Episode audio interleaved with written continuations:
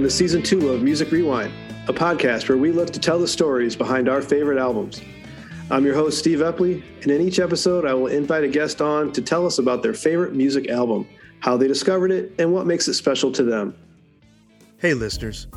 Anyone out there that knows me knows that if there is one thing I can have while listening to a great album, it's a fantastic cigar. These days, if I'm recording, editing, or researching for this show, you will likely find me with a fine cigar from Gotham Cigars.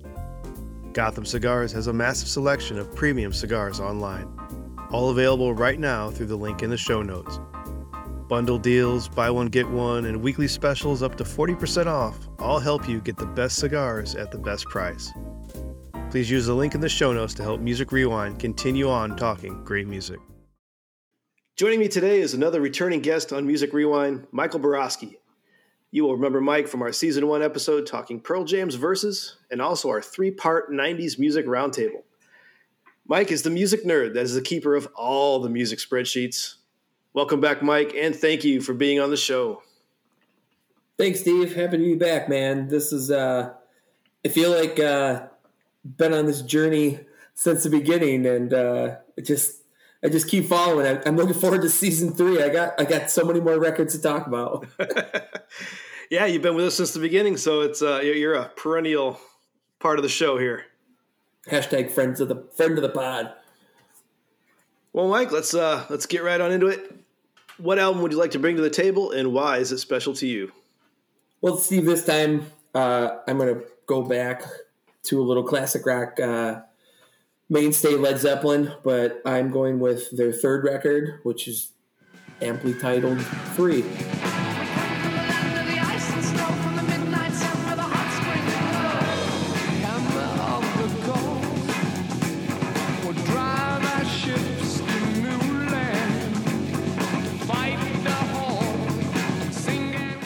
I chose this one because honestly, it's it's like the bridge from the super kind of heavy metal, sludgy type stuff from like 1969 to from like one and two to Led Zeppelin four, the Zoso record or however you want to call it, where they they are trying to they're trying a lot of different things here, and and honestly, it's it, and another reason it's my favorite record is Tangerine is one of my favorite Led Zeppelin songs like of all time and I know it's kind of surprising because most people are like, "Oh, I love Stairway" or "Immigrant Song." I mean, there's even off of this record alone, but there's something about that intro of the uh, the the guitar. Yeah, that faux intro that starts it and then it restarts.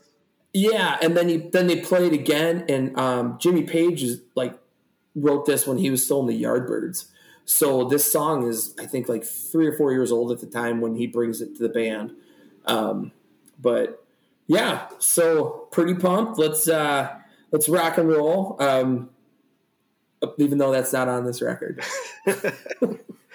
well, so how did you discover Led Zeppelin 3? Or Led Zeppelin in general? Well, Led Zeppelin was uh, definitely a band that was in the house. I remember my dad had the Led Zeppelin box set on cassette that had the uh, field that was like the UFO thing, and then a zeppelin coming over the cross of it, and it was kind of just like the almost like a greatest hits, but it was four it was four cassettes, and they just mixed it up, and so. I never really heard it. I, I, but again, I, I, was listening to this at like nine years old when I was delivering the Bureau County Republican around town.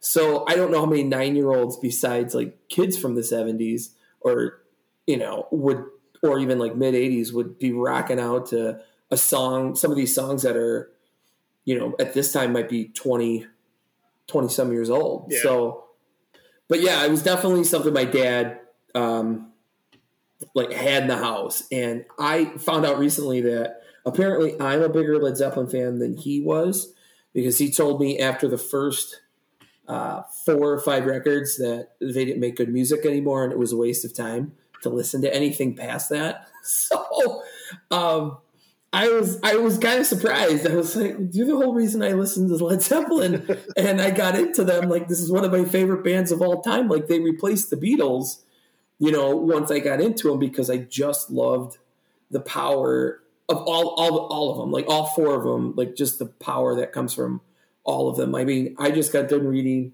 Beast, and it's a it's autobiography about her. Sorry, biography autobiography would be tough if he had an autobiography out.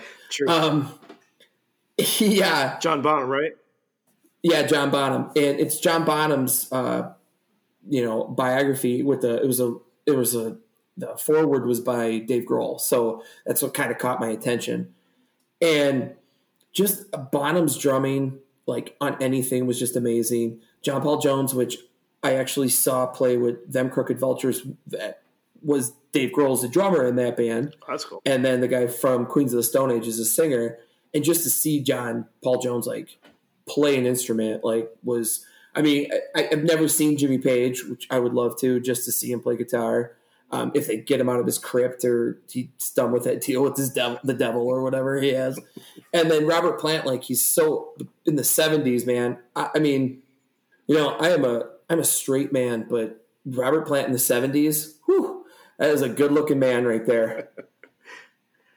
Yeah, to see those guys live in the '70s, uh, especially the, the the early '70s in their prime, was would would have been fantastic. Oh, I, I'm jealous of anyone that got to see it. that I, I would rather see them than in the 70s in their prime than like the Beatles in their prime or Nirvana in their prime or like even Metallica, like any of these bands because I think Zeppelin, you know, they were the first like arena rock band Yeah. that could sell out like places like the United Center and their manager would get like 25% of the money up front and nobody like there's all these things that he would do to get all this money on promotions and they would just tour nonstop. Yeah, I was researching them a little as far as their origins today, and their first record deal as Led Zeppelin, uh, even before it was, I think it might have been still Lead Balloon at the you know they were not decided yet, but they actually got in today's money would have been over a million dollar advance, and the record company hadn't even heard them play yet. It was all Yeah. through their their uh, reputation and Dusty Springfield. Dusty Springfield was uh, Yeah. uh, I guess I guess uh, she was a friend of, of John Paul Jones, and uh, her influence to the record company was just just just do it. You won't regret it. Just do it. Yeah, John Paul Jones and uh, Jimmy Page were like big session guys. So a lot of people knew John Paul Jones because he could come in and he was always reliable with the bass or the organ or mandolin guy plays like 10 different instruments. And then, you know, Jimmy Page somehow ended up, he, he joined the Yardbirds last, but somehow ended up owning the name the Yardbirds. Yeah, you could say that. I, I, Yeah. I don't know how he did it, but when he was putting together the band, they were originally going to be called like the New Yardbirds, and they actually did, I think, a couple shows under that moniker. Like when they first started, they first started uh, playing, and then I believe it was either Keith Moon or Pete Townshend, and they were telling them about the the band, and they're like, "Well, that will that will uh, go over like a lead balloon." yeah, and and then that's kind of yeah like how they came and then they spelled Zeppelin the, just led instead of lead you know it's you know clever rock star stuff yeah, and it becomes just iconic as far as the name itself, how it's spelled. I mean, the logo on your shirt right now. I mean, just that's mm-hmm. it's one of those iconic just band names. yeah it's like it's like for years I, I always misspell the beatles or like if it's a beetle a bug like i'm like i know it's right that's b-a-t-l-e-s and like led zeppelin's like the word lead right is just led for if i you know for and i'm thinking no it's these guys the way that they're they change the names. I don't think corn spelled with a k though so like, I think we're we're okay there. So, so how did you zero in on Led Zeppelin three as your favorite? Because obviously two and four are very popular, fantastic Yeah. albums. Their their whole catalog is great, uh, with with a few you know lower exceptions. But you know two, three, four. I mean that's a hell of a stride. Yeah, I mean, honestly, the first five records are. Oh, I mean, the first six, seven. Honestly, all of them except Coda, I, because Coda was just a bunch of stuff that they you know threw together. Presence Um, at the presence end. doesn't really hit with me. Uh, Pre- Presence has got is doesn't isn't that Achilles' Last Stand though? Or am I thinking of In Through the Outdoor? Because I like In Through Achilles, the Outdoor. Yeah, because I think that's got to be Achilles' Last Stand because that one's because that's a fantastic. I mean, an amazing song. Um, but yeah, Led Zeppelin three. I just loved their when I would randomly hear the songs on the you know the tapes from my dad. I always like loved like to hear them like good acoustic and really see uh, like not see but like hear how you know, Jimmy Page like could play that and could hear that like how like how but honestly beautiful how those guys played. And and one of the songs I think it's um I want to say it's that's the way or celebration day that Bonham actually plays with like spoons because to make it to how soft he can play. And people you know are always saying he's so loud but he's like such a technically like perfect jazz drummer that he could play that way and would just it sounded like he was louder than he really was. And he's the one who made the you know drummers like important. I mean i know ginger baker and, and keith moon were there but like bonham was like a guy who's like he wanted to be like yeah i know there's two soloists in this band. Me and jimmy like i am you know i am the band you know and so when he was on stage and sober, he was, you know, he was cocky, but he was a fun guy and he was a good guy. But he also, uh, you know, he was a pretty mean drunk and uh, he didn't like to travel away from from his family. So that was a, a big thing. Um, that's why it's one of the reasons he partied so hard. But I think that, and uh, you know, just how light Bonham could play on this, and then just how like the melodies and like how beautiful like a rock band could sound you know, without just for the most part just kind of being like a guitar and you know some orchestral stuff, but like not like the Beatles, not like having George Martin there, yeah. you know, putting the whole thing together. It's like John Paul Jones and Jimmy Page like putting all the, that yeah, music they, together. They were the producers on this, yeah. Yeah. Yeah, I'm I'm kind of similar. Um, as far as my my discovery of the album, uh, you remember the the Page and Plant unplugged back in the day? Yes. Yeah, they, uh, Unledded wasn't it? Is that, is that what it's called? Yeah, yeah, I think it was Unledded. But they played Gallows Pole on there, and and that I had never heard before. I was well familiar with all, all the other you know hits from from them and, and Led Zeppelin four and, and all that from at that point, but I'd never heard Gallows Pole. Like this was this was fantastic, and so I that's when I started reading and like, is this was this a one off for the show? Uh, I didn't know, and then that led me to this album to where I finally uh, was able to buy it because I couldn't find it anywhere at the time. yeah. Music Musicland didn't really have the the, the full yeah, the full catalog it's there. Not, it's not one of their big, you know. It, it's if you're always going to find it, it's going to be one, two, four, and like Houses of the Holy. Yeah. It, and if you're lucky, physical graffiti physical will be graffiti. there. And then this, this is like this you know like the seventh record if you, people think i didn't find the full album to own until um, i was actually in the military by that point so wow illinois valley. They just didn't have Led i think that was a bmg purchase for me. Yeah the uh, so so that was where i finally you know bought it listened to the whole thing loved it um, se- several takeaway tracks for me uh, but the uh, uh and then shortly after that almost famous came out. And yep. it worked out perfectly for me that I had committed the, the album to memory, loved the whole thing, and then uh, that that movie features uh, I think two of the songs or three maybe, um, but it was like oh it just it just fit perfectly in my life as far as that album then that movie, NSYNC part. What I mean, like honestly, just a, just an amazing movie, and what's so awesome about that movie is, you know, that's the band Stillwater is kind of Led Zeppelin. I mean, he the first time he went on a uh, tour for a rock band when he was 15 years old, they sent him with Led Zeppelin. So I think it's a mixture of Led Zeppelin, the Eagles, and Allman Brothers. Yeah, well, or or at so least there, the specific a, characters are like taken from each. Right. I and, and well, there is that part in Almost Famous where they have their arms around each other mm-hmm. and they're singing that song and then they like they're like, "Hey, enemy." Well, they Cameron Crowe like Pearl Jam was actually did that. He did they did that to him because they called him the enemy, and they're like, "Hey, come here," and like they did that with him.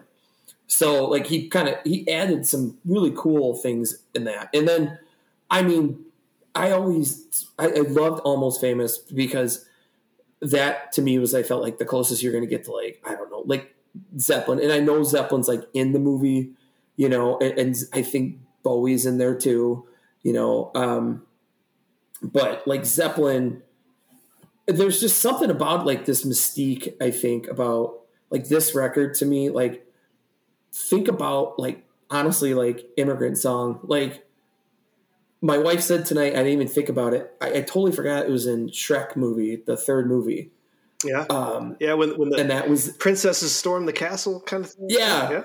yeah she, i was like i didn't even that was not even the one i was thinking of i was thinking of jack black and school of rock Yeah. Well, he had to. I, I think it's a, it was a DVD extra where he actually did a video essay and sent it to Led Zeppelin to, to say, "Please let me use."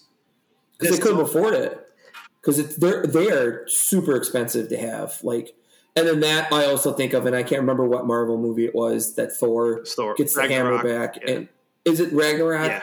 and like right when he says hammer of the god and i knew the song was going to play like in the whole movie i'm like i would be shocked if they don't play immigrant song. Like you know it's and then you read the lyrics and you're like holy it really is about you know vikings coming to rape and pillage you know england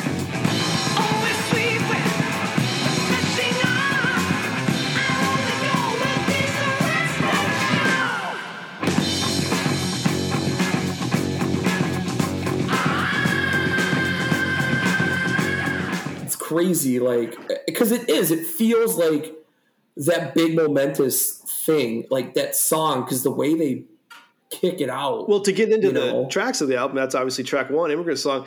Apparently, they wrote that as in in a fun, arrogant style. That like they were the Vikings pillaging. Yeah and then valhalla i'm coming was a whole thing too. That one have to be edited out for the kids but um but yeah i read that part. I think I, I read that like i think when we first talked about doing this i read that and i was like this is amazing. Like like it's so ridiculous. Because but that to me that uh, immigrant songs obviously the, i think the song that everybody knows off this record you know like the top I'd like to think that these guys were savvy enough and and sarcastic in their minds enough to know that. So Led Zeppelin one and two, big rockin' albums, and that's what everyone knew them for. So we're gonna make track one our biggest rocker off this album, right lure you in, and then all right, now it's time for something different. that's that's like the that's like the uh high fidelity how to make a mixtape Yeah, you got to come out Come out swinging. hot one Come out, come swinging. out swinging and i mean this is this is one of the biggest swingers you know that they have really because it's in all their you know all their live sets it, after this moment like it's one of the biggest ones they Yeah, they play and then they have immigrant song would fit fine on Led Zeppelin too. You know, Mhm. it, it would just it would fit right in there. Yeah, and I think it was one of the first ones they wrote off this. And then a lot of the acoustic stuff because they went to Bron-Yr-Aur place in Wales. I, I I never know how to say it. Bra- Brunrar. Yeah, I'm I'm not. Uh, if it's anything close to sounding French, I'm like I, am like Ricky Bobby. Like you talk like you got a, a dog pink butter's mouth. Wait, I got it right here. It's, it's a cottage in Wales. It stood at the end of a narrow road just outside the small market town of Machagilachmi in Gwynedd. Yeah, And I apologize to everyone in Wales for butchering those Yeah. names. We're so sorry. That was the, that was the only part of the UK I didn't get to when uh, my wife and I went um, to the UK back in 2018. Uh, the, Wales was the only part we didn't get to. My, my ignorant ass, I didn't realize that in Wales they kind of have their own language that dates back centuries until I watched The Crown. Then I- like, oh, I'll be damned. I did, did Mhm. not know that. But um, yeah, immigrant song definitely like it is my number two like favorite song off that record. It might be one of my at least top ten Zeppelin songs. Just and, and that one will always be on uh you know FM radio on a classic rock station until the world implodes. you know, rightfully so. Rightfully so. yeah, I mean that's the one they pick out, you know, and if they pick a slower one, that's always going to be Gallows Pole. You know, I mean that's the first song of side two, but we can go back to Friends if you want. Uh, well, walk me through how you listen to it. I mean, do you go straight through or do you bounce around? I, um, well, it's funny. I listen. Well, I've been listening to the last, you know, couple weeks or so, off and on.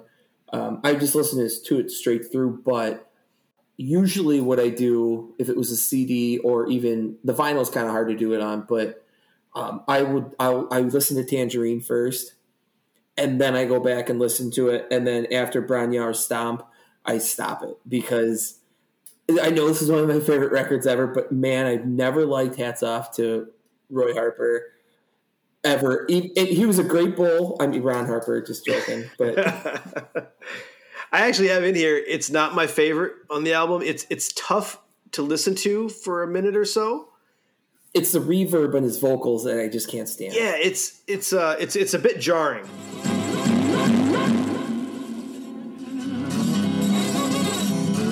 When I done quit holiday, I leave. Yeah, especially after all that acoustic songs, Right, right. you know.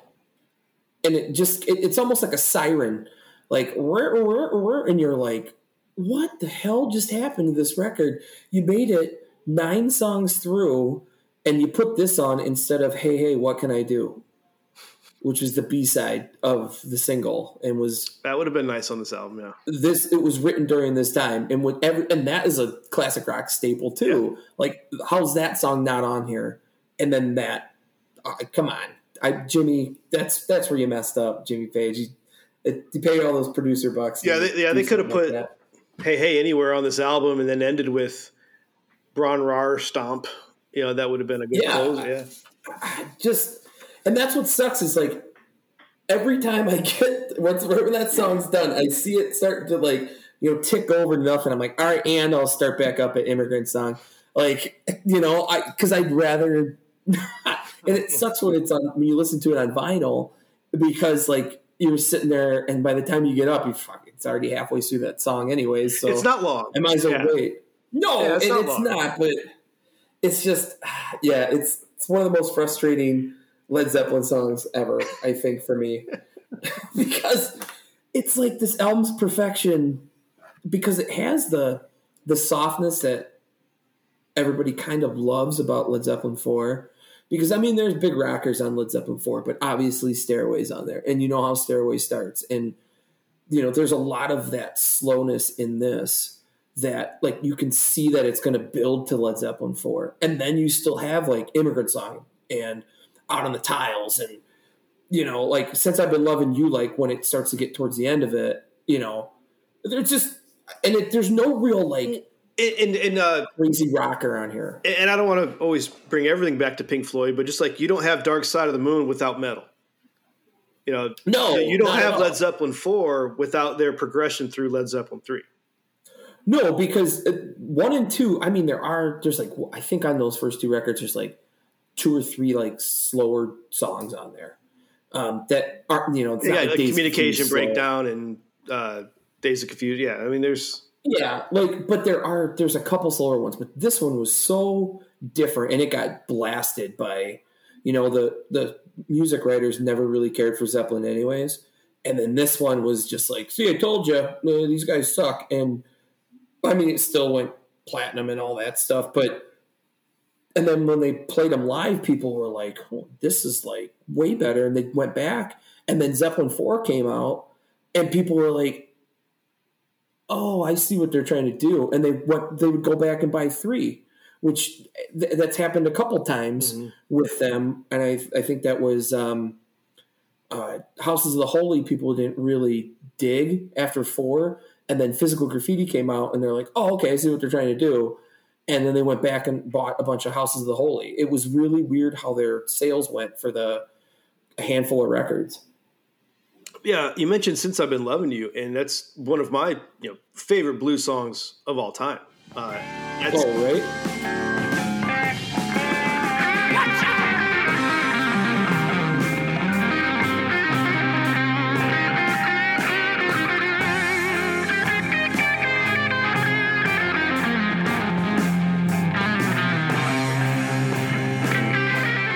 there's several different versions out there. Uh, the the uh, the actual studio version, great.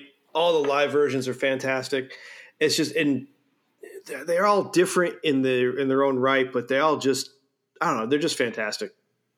Uh, one of the great blues rock songs of all time. Yeah.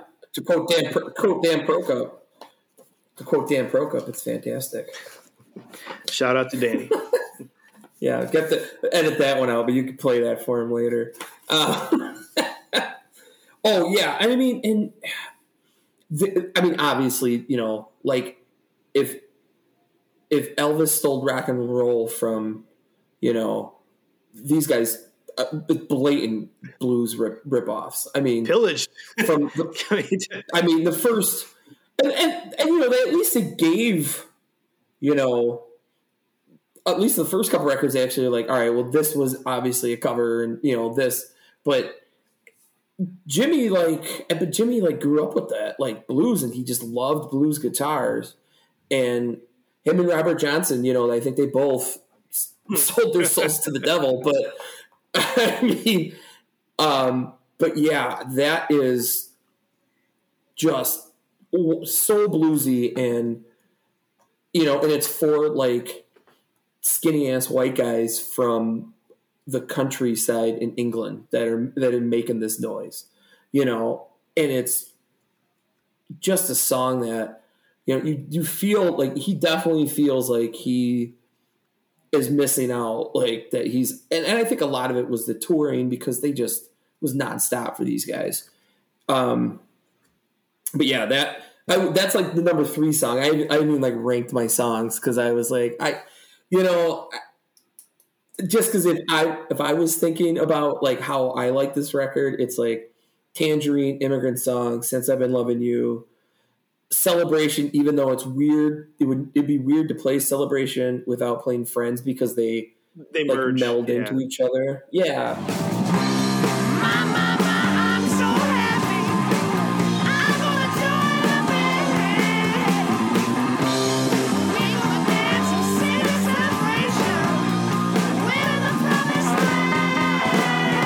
Live and Love and Made and um, a communication breakdown, Live and Love and the one that they play back to back usually on FM stations. Like when you have it on shuffle or something and they don't, it, that song doesn't come up after it. You're like, it's like Sergeant Pepper's and then not Yeah, it hearing feels weird. Uh, helping my friends right after. Yeah.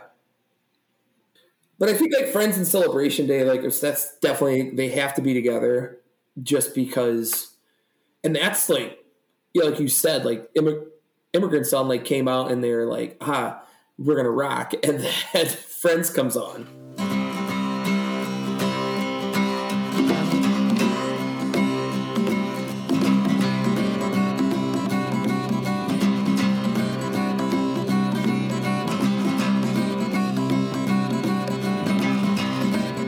And not like no one told you gonna be be this way this day or whatever that song is. folksy, acoustic, Celtic song about friendship. Yeah. You know, it's it's uh, it, it it'll definitely uh, you know, it's like okay, you know, hard left turn here.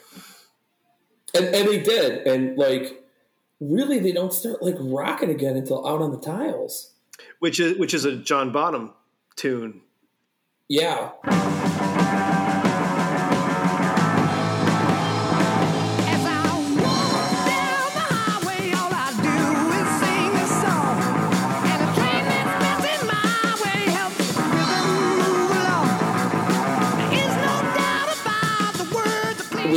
that's one of the only ones that you know he wrote all the music for and the page wrote like the guitar riff. Is that intro the same as Black Dog, or is it just very similar? no they i think they would they would play it live together though i they? think just because i think it might be close, Close. You know, I, I think he just did that part, and then he might have used the whole thing. But like I know, he was basically like I guess Bonham was getting antsy. Uh, they're out in the country, and he wanted to go, you know, go get a quick pint. And and the names actually out on the tiles is what it's a it's a slang For going out to the bars.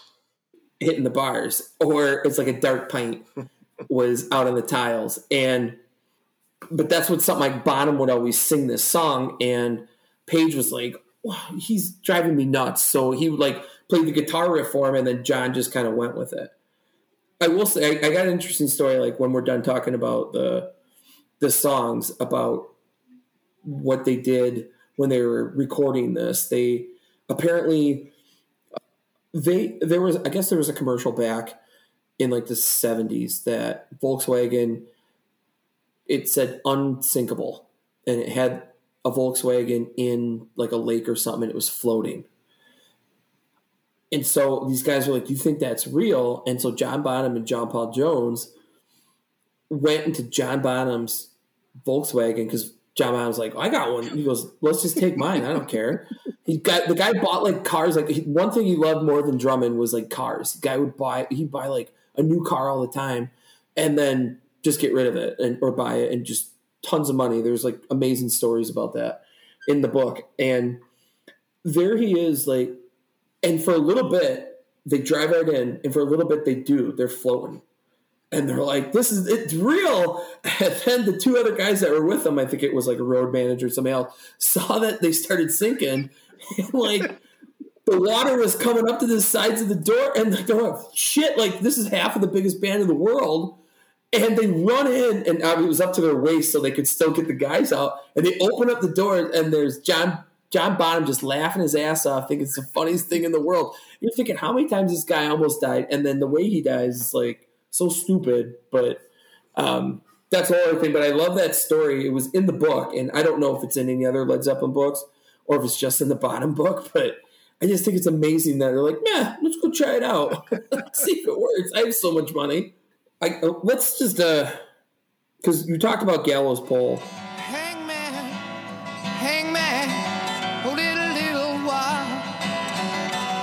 See my friends coming, riding many a mile. and I'm with you. Like, I, I kind of remember listening to it on those tapes that my dad had, but then I remember how excited I was when Robert Plant and Jimmy Page were going to play on MTV Unplugged. And I don't remember what year that was because it was like 92 or I, I want to say mid '90s, uh, like like maybe it, it was in that. I mean, you had I don't think we were in high school yet, though. I think we were. yeah, like, yeah. Well, you had a stretch of years there where you had the Eagles on unplugged, you had Eric Clapton unplugged, you had Led Right. Zeppelin do their thing. So yeah, it, there was a. I, I think even Fleetwood Mac did one. Um, so you had just all those classic rock bands coming back and reuniting ish. Right. And I just I just remember because I was so pumped. Like um I telling my dad, like, I Do you know they're doing like Zeppelin's coming back and they're gonna play? And I'm like, I don't know how they're gonna do it, like joking. I'm like, didn't the guy die? Like the drummer, isn't he dead? And my dad's like, Well, obviously they're not gonna, you know, they're gonna have somebody else. But and I just remember listening to that and going, Man, it's it was so cool. And then I got pissed though because like, where's John Paul Jones? like John Paul. I mean, the guy wrote like half the music that's on this stuff, and I always thought, you know, for years, I'm like, why doesn't just Jason Bonham just drum with them and just get over with it and just tour and like let's see it. And obviously, Robert Plant is kind of the reason they don't because he was like, "This is my best friend," and I don't, you know, they did a couple shows. They did that Celebration Day, and then they did, I think they did Live Aid also. Well, I, I can I can Jason? respect though them not doing that under the Led Zeppelin name.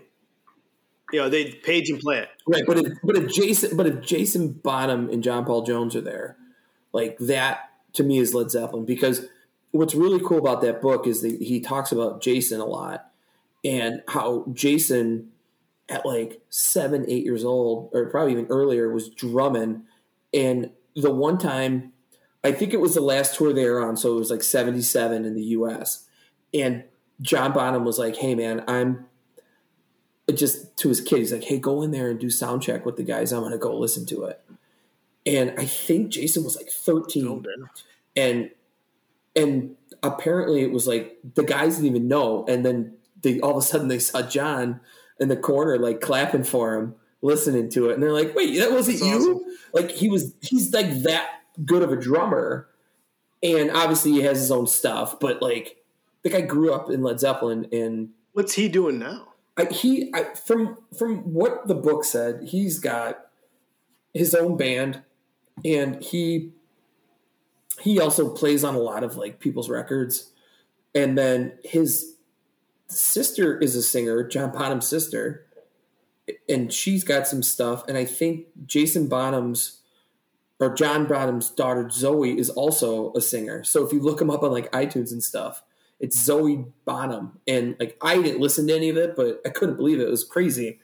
Just about John Bonham, which I, I knew this was gonna happen. I'm just gonna sit and talk about John Bonham the whole damn time. And I Perfectly fine. want to talk about how great these how great these fucking songs are on this record. It's on my wall. I mean, I we're not I don't want to walk you all the way over to uh, my my living room. I'll be able to do it after the show because it's like I have this thing that's like a wall of vinyl, and my top records are up there, along with a couple of my wives. But but like Zeppelin three's up there. I have the Zeppelin three record, and the the big thing about that record, I guess, when it first came out, is that it was delayed two and a half months because of the pinwheel thing that's in it. Oh, for the for the cover with the different, so the cover can always change. Yeah, you can.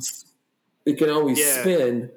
Um, that it took like two like two extra months of it was delayed to try to do that, and um, I thought I always loved that the artwork on that. I thought it was really cool, even on CD before I saw the the vinyl. Um, because my dad, my dad did have it. I just never went in and you know dug it out. I don't think he did because I actually had to. That was the only Led Zeppelin record I had to buy.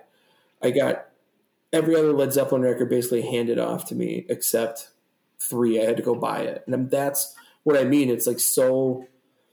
Most people don't think about this record as much because there's not like it's not like four. Like four, you could play the entire album on, you know, uh, any classic rock station in America, like all all nine songs on it, and people are like, "Oh, cool! They're playing a Led Zeppelin block," thinking it's like different albums and stuff.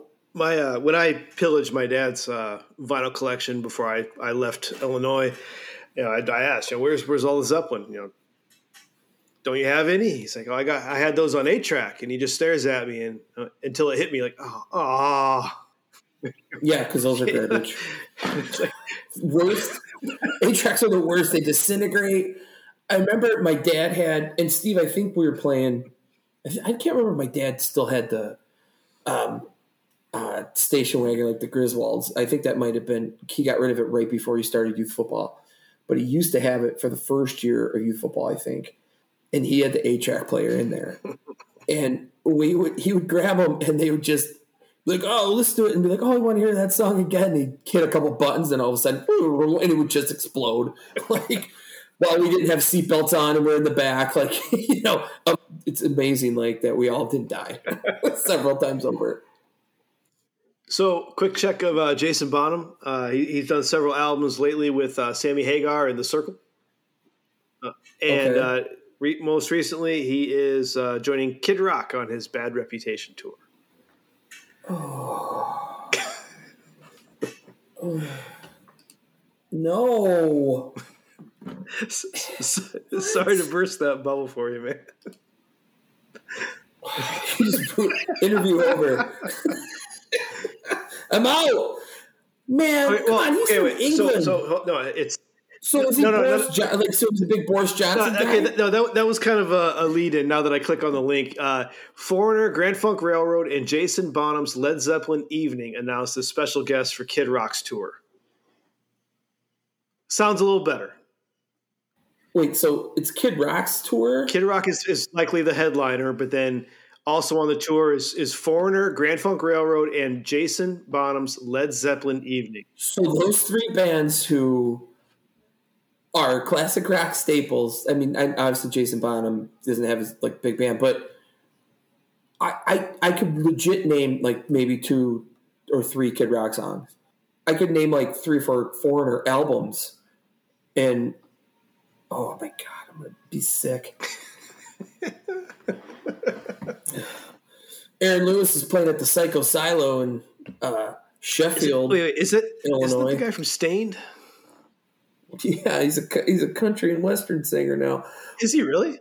Yeah, the same guy who uh, sang Mudshovel and was a big like death metal guy or like you know a big Yeah. hard rock guy is now just selling his soul to uh, get all the the the super uh, white trash uh, country western singer here, here, I'm listeners. sure that's got a short lifespan to it. It's uh, I would think so. It's fifty bucks to go see him, and you know where Sheffield's at, Yeah, don't you? yeah. in, Bu- in Bureau County. 50 bucks to go see a guy who I'm pretty sure won a Grammy with It's a Been a While. Like I was a good, a good song was- at the time. Uh, you know, had your had your boy Fred Durst singing with him, right? Well, no, no, come on now. That was from the Family Values tour. Do you, I, do you remember that? What- It was that acoustic version. Um, and then he goes, Biloxi, this is the real. And I'm like, dude, this guy's like pouring his heart out. and you go out loud. Biloxi, this is a real motherfucking deal, y'all. It's like, could you imagine, like, if you're at like a Pearl Jam show and Eddie Vedder's singing Black, and I'm trying to think of like like a dumb white rapper that would do something stupid like that. Like I don't even know. Like and then some like some idiot from the crowd coming out and going, "Yeah, Black, ooh, I love Black, like my girlfriend," blah," and then you'd be like, "What the fuck?" Like you'd be so pissed off, like because you're like, "Oh, Springfield." But yeah, you- you're right though. That that it, when you think back to that, it's been a while. That acoustic version, he he does pour his heart out on that song. Yeah, that's actually a good version no. of that song. That's outside. That's outside. That that's the I'm, it's yeah, because I'm on the outside looking. Yeah, that's right. Yeah, and that's when he says it. I was like, if you listen to the Family Values uh, tour CD, which I had uh, because I tried to rob BMG blind, BMG in Columbia House, and I ran out of stuff to buy. Me and Danny just ran out of stuff. Um, and all the rest of it's like it's Korn, you know, and Limp Bizkit, and it's all heavy. And then Staind comes out. Did it have that wonderful Korn song where him and Fred Durst do like a rap battle? It might have been on there, yeah. And I think that was on there. That's that's a gem. I always laugh that they like the way they sequenced that is that they had Mudshovel on, and then they. No, obviously the show was different, but Mudshovel's on on the CD, and then the next song's outside. Now I'm like, first of all, I don't know who the hell is your set list guy, Yeah. but like, let's not. you're really bringing the room down after like the one song that fucking rocks people out. But I can't believe I'm talking about Staind. I'm like so excited this this will be all edited out. No, it will not. We'll, we will keep all this in. we have, a, we have a special bonus episode attached to uh, this episode. It's the uh, Mike's favorite bands from late '90s, early 2000s: Creed, Limp, uh, Limp Bizkit, Korn, Uh, fucking oh shit, fucking uh, Acoustic Creed, also known as Days of Conf- Days of the New. The sheriff in the room. Start the band. So start to get paid with arms wide open. so, are there any tracks here that we have not discussed? We kind of bounced around the whole album. Yeah, I mean, we talked about Gallows Pole, and I like. We're, both and I were both of you and I were talking. About, It's easily my favorite track on the Yeah. album.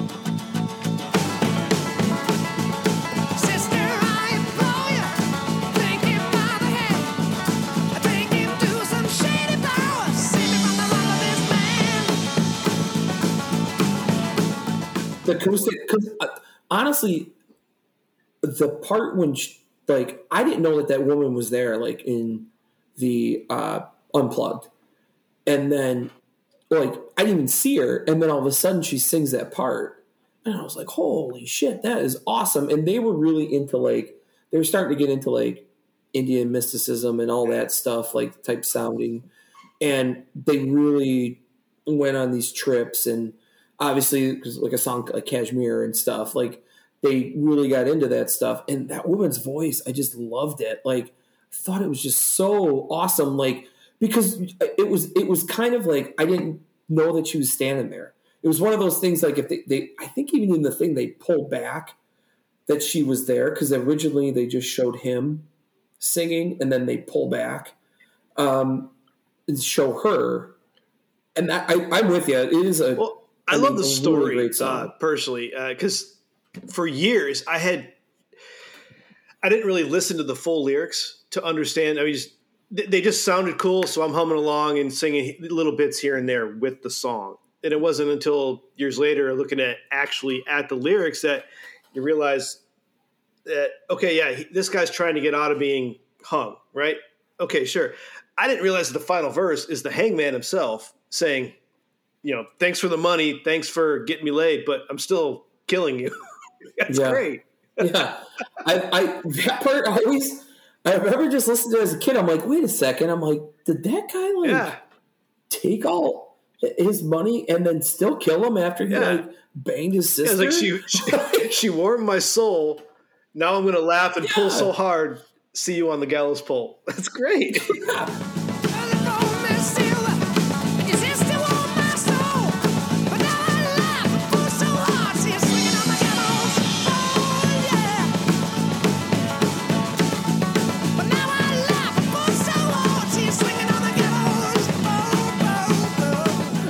An old. It, I think it's like an old Celtic like yeah, song or so, and, and- they they just rearranged it and it's based on an old old poem about called uh, "The Maid Freed from the Gallows," which I'm gonna assume that which because it does.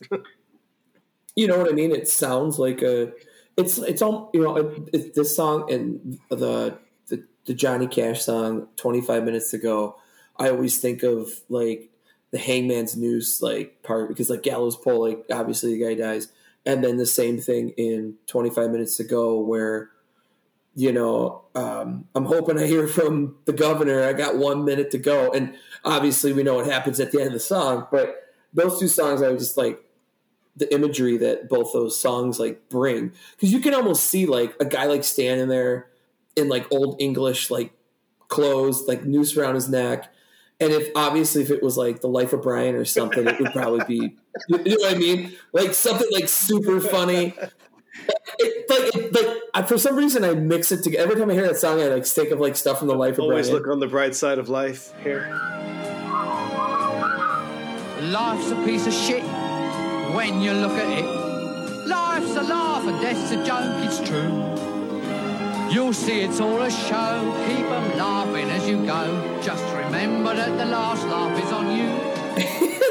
it just always been I don't know why and it should because it's a sad song but like you see those guys like running up like hey good sir hold on we have this and like the guy's like all right whatever you think you're gonna give me and he's like like a creepy you know like uh almost like an uncle ernie type guy like like "Eh, whatever bring me your kids and all this stuff and it's like that's weird. I got Uncle Ernie mentioned twice this season. Yeah, well, I, I mean, I, I do know Quadrophenia is coming up, so it's not, you know, it reminded me of uh, the Who and and Tommy. Which, if you ever have my brother on the show, I think my brother would probably do Tommy because Absolutely. Because he's it's his number As one As long as he doesn't band of all bring time. load or reload, you know, Tommy is off. No, no, he would talk about the Who, Oasis, or ACDC. Those, would- those would be his. And then, um, that's the way is just a great song, a great tune.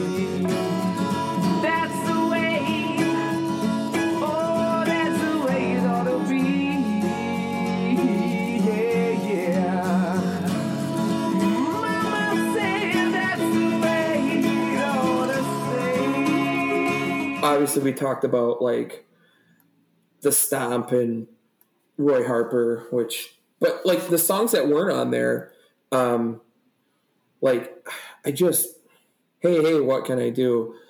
How is that not on this record? That is the one thing that has always bothered me about this album is flip that out. It's but they had like 16 songs and then they put some stuff on physical graffiti and coda um, and then obviously you listen to the deluxe stuff that's you can hear all that stuff some of them's like it's another blues song that they kind of covered but um like Bron-Yr-Aur is Bron-Yr-Aur Oh, whatever I think you said it right. on physical graffiti and it's it's all it's all like it's like the acoustic version I love that one. Yeah, that's Yeah. that's really a, a, a very pleasant listen. Yeah, and this record to me is like it's one of those ones that you put on in the background and you know sit and have a beer like out on the deck and it starts off hot. You know, it's like it's almost like you just you like you're grilling your food or something and getting all pumped up for the party and then like a couple of these songs you just pick off and you play at the end of the night. You know, just some good and Tangerine still hands down number one Led Zeppelin song of all time.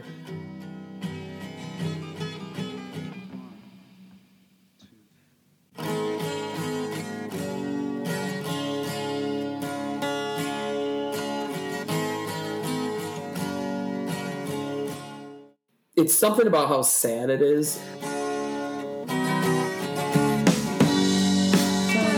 Tangerine, tangerine, living reflections from a dream. I was her love, she was my queen. And, we mentioned Almost Famous. It's the perfect song for that because the song itself is about a, a perfect woman in his mind that got away, Mm-hmm. which is almost famous. Right. It, it's it's just amazing how I mean it's almost too on the nose, but it, it, it I mean the beautiful song and the, I mean, Cameron Crowe's a he is a hell of a writer.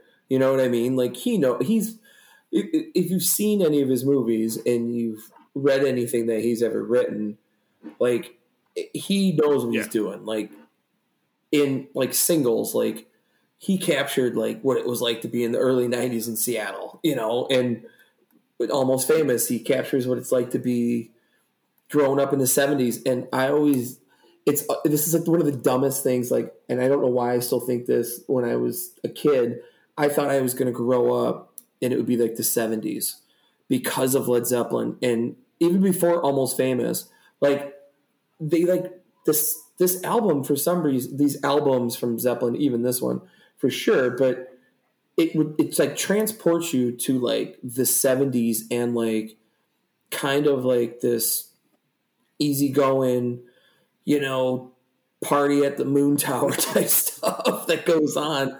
But I just always like thought we would be in the 70s for some reason when I got older. And then it became the 90s. And then we restarted a whole millennia and it didn't work out so well on a lot of the music aspects of we it. made some mistakes. the music alone, I just there's been some great stuff, and um, you know, honestly, I keep up with all this stuff I can, but there's something about Zeppelin that I can listen to Led Zeppelin at any time in my life, any place, and it like transports me to a place I've never been. Like I've, you know, I I feel that way like with Floyd too. Like there's a you know more of a different like psychedelic thing with Floyd. Like you almost are transpa like you're like in space when you listen to them. But like Zeppelin like brings you to like you know being like out like in a park or something and having a beer with like these long hair hippies and just like relaxing and you know smoking a J or whatever and just just enjoying like being alive and like enjoying like the sun and like the summer and like the Zepp. I don't know. There's something about the Zeppelin that does that when I hear them every time. And though I've never been to that place, you know, I've never been to like San Francisco in this in like the late '60s or you know all these places. The uh, the closest I've gotten to seeing Led Zeppelin was my first Bonnaroo. There was a band called Lez Zeppelin, L E Z. Oh yeah, the lesbian uh, Zeppelin They ladies. rocked. Oh, Oh, I- they were yeah. they were fantastic. And They, they were in like music mags and stuff all the time. yeah, me and uh, that was that was just me and my uh, my brother Tony at that that particular Bonnaroo, and we made a point to go see them. They were great. Yeah, they kicked ass. Yeah, that I, I would I would love to. See, I've never. I always get weird when people like cover Zeppelin, and but I feel like I've only seen like a handful of people like cover bands like do Zeppelin, and I don't know if like because Pearl Jam covers a lot of stuff, but usually their covers are like the Who or Neil Young. Like Zeppelin is kind of it's like a it's not an easy band. I don't think I think to cover. A lot of times it has to be a woman because there's something about Robert Plant, like the way he like does stuff. That or like if Soundgarden ever wanted to do it, like back in the day, obviously. Remember that band I sent you, uh, the Main Squeeze, that covered uh, "Have a Cigar"? Mm-hmm. Uh, they do a cover of "Since I've Been Loving You," and it's really good Yeah, now that's because Yeah, that like- guy's got that high pitched kind of voice, and, and it, it, it fits. yeah, I and and that's the thing is like there's nobody who's got a voice like Robert Plant except Chris Cornell. Like honestly, like Robert Plant and Chris Cornell's voices to me have always been real similar. Like Cornell, like but like I'm talking about like their their main range, not like when Cornell hits like ritual, you know, birth ritual or something, and he hits that super high note, or how growly he can be. But like they have this in between range, the way that these guys sing, like Chris Cornell can like sing that acoustic song the entire time, and so could Robert Plant. That like, and it doesn't sound like it sound. It doesn't sound like it's like like it like sounds effortless, you know. And it's just, it's just, I don't know. I, I love like my number one singer of all time to me is is Robert Plant. My favorite bass player of all time is John Paul Jones. You know, my favorite drummer is John Bonham. Well, you got me thinking now. As far as you know, you hear Beatles covers all the time. You hear Who covers. You hear you hear, uh, you hear plenty covers of, of Floyd. You know, Wish You Were Here and other things. But Zeppelin, you don't hear too many famous covers. And uh, the first one, honestly, that pops to mind is the Immigrant Song, but it's by Galactic, which is all instrumental, Right. which is amazing. So that. Yeah, definitely Yeah. Google that. Uh, Galactic is a funk band out of New Orleans, and uh, they do a great immigrant song. Uh, but I, I can't think of any. I, I really can't. No, and, and, and I think that's what makes Zeppelin honestly the best rock band of all time. Just because they are so hard to cover that because honestly think of how many drummers that have like somebody was was that was within Bonham's stratosphere. You have what five drummers maybe really like you're talking like Ginger Baker, Keith Moon, Dave Grohl, you know, like the guy, the guy from Slayer. Just because I can't believe that guy could actually hit a kick drum that fast. You know what I mean? Like a drummer like that. Then you think of a bass player. Like, okay, well, we all know Geddy Lee's a good bass player, but like, can he really do? I mean, he plays the keyboards, but can he play like how John Paul Jones and like actually like orchestrate that stuff? Like Entwistle is a good bass player, but I don't think Entwistle. It, it's like John Paul Jones is like Entwistle, but with like Pete Townshend's like ambition of like producing stuff. You know what I mean? Like he can do so much more than any other bass player really can do. I mean, even Cliff Burton's bass solo, man. So Well, Luke Boris might track you down and go fighting words after our Quadrophenia episode. He, he's a big, big Entwistle fan. I'm just saying because like I feel like John Paul Jones can play with Entwistle, but he also can play the keyboards and the organ. Well, here's here's and, and I talk about this in the Quadrophenia episode is that what makes Keith Moon so great is Entwistle, the two combined. You know, would Yeah. Keith Moon have been that great without Entwistle? So, and, and I I don't think so. And John Bonham doesn't need John I- Paul I, Jones. pay, I but throw that question to you: Would John Bonham still have been that great without John Paul? Jones? yes, well, because they didn't. Yeah, remember they didn't grow up with each other and play with each other. So, like Entwistle and Moon, like in Townshend and those guys, like they kind of you know came all together at once. While Jimmy Page, like like oh, I know Robert Plant, and Robert Plant knows his drummer I know and I know and I know John Paul Jones from the sessions I do. And then they put them together and John Paul Jones like in in the book The Beast like he's like honestly he goes it's it's amazing how like I followed him. I never I I, I and I'm and it's fucking John Paul Jones man. Like it's not like it's a pushover bass player. It's not like a guy you've never heard of. But those guys together It's not fair to me to even ask you that because this is something I I have as a as a lifelong classic rock fan.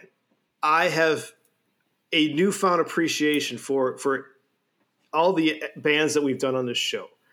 And if you Yeah. would have asked me before I saw this, Led Zeppelin, Who, great classic rock bands, you know, Pink Floyd, et cetera, you know, they're they're all they're all classic rock. And even though that they have their own little, you know, niches, but they're all just classic rock to me. I, I feel differently now. It, it is you know you, you cannot compare the Who to Led Zeppelin, two completely different streams of oh yeah for and sure and just and, and just like I'm sure that if uh, if someone ten years from now is saying Soundgarden, Pearl Jam, you know that's just Seattle music, whereas that's Right. and, and that's the same way I was looking at classic rock. You know that's just England music from the classic rock era. Right. Whereas if you were to, to dissect them, two com- you can't compare them. Two completely different bands. Yeah, I mean, I mean, like if you think about it, like the Who is is like, I would say they're way they're they're more straight ahead rock and roll than Zeppelin is because like Zeppelin is, they kind of like created like the metal progressive thing, you know, like Tool covers No Quarter. I mean, and you think about Tool and like how they the way those guys play, um, they are very like and obviously like Sabbath created like uh, like the heavier they're heavier. They're just like there's like more the weight when they play. It just sounds like more like it, you feel it more than you would like the Who is and trust me and I, Baba O'Riley is great and I love Quadrophenia and I love um, the Who is next and all that stuff but they're not and they have some heavy bass but the way that they produce the Zeppelin records they're just it feels like I mean, you think about like Dazed and Confused, that bass when it's like, and compared to like, you know, a lighter base. I really think you hit on something though with the the covers, because Black Sabbath, Mm. there are a million covers of War Pigs and Paranoid and everything, millions of. them. Right. Um, uh, the Who, I mean, hell, the movie Tommy itself. You've got Eric Clapton, you've got uh, Elton John, you've got plenty of Tina Turner covering plenty of Who songs. So there, there's and Margaret. there's a lot of Who covers out there, and but Led Zeppelin, you really kind of poked me that. I mean, and maybe the uh, our users out there I have two. I just I just thought Okay. of two. I just thought of the second one besides and besides No Quarter by Tool, which you can only get like on their live disc thing. I don't think it's even on streaming services. You have to look it up. But um, the other one is this band from England. They were called um, Electricity. I think that was the name, and they covered Dazed and Confused, but it was like four minutes long instead of like the like you know nine minute. You know what I mean? It was like it's fast and it's really weird. But I, besides that, I, I mean, it's been. Have you heard That uh, is like Dave a- Grohl sing "Stairway to Heaven" from like the Conan show or something? I did. I did. Yeah, I did. I always think of Stairway. I always think of of uh, um, Wayne's World because like that's why Jack Black asked to because Zeppelin is so expensive to have like on a movie or anything like that, and when when they get the five thousand dollars and Wayne goes in and he goes to play the guitar and he starts playing and it the guy stops him playing it says no stairway denied because they like asked Great joke. because they actually asked Zeppelin if they could like do it and they're like no way. Like you owe this. And like they're like there's a small budget film from like Saturday Night Live and they're like yeah no we don't really give a shit. Like you're not fucking over our music. Yeah, like go, yeah, Queen, eh, which is so funny because like Queen was, you know, still a band longer than Zeppelin was, and I, mean, I, to me though, The uh, Zeppelin, Freddie Mercury tribute concert uh, in 92 or 90, 91, Yeah. 92. Uh, he sang uh, Crazy Little Thing Called Love. Does a good version of it.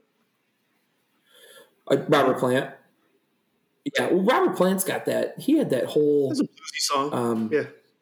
he he had like a whole like almost like an Elvis cover type thing, and then him and Alison Krauss have been doing stuff for years. They've been on tour for while and I well, you know that's all. It, it- he I think he was kind of done with Zeppelin because after his child died, and then Well, I don't I think that he doesn't Like- have the voice for it anymore. I think he said that.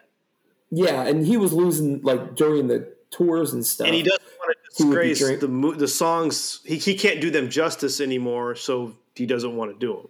Which Yeah, and, and if you can you can tell from Celebration Day that I mean I remember when they were gonna play and people you could the only way you could get to that concert if you weren't like a celebrity was you would win them through like I want to say like AT and T or like some place that you could win tickets to go to the O2 to see Celebration Day, which was Zeppelin, you know, with Jason. that was in 2007. I, I, I've still got his Wikipedia up here. Yeah.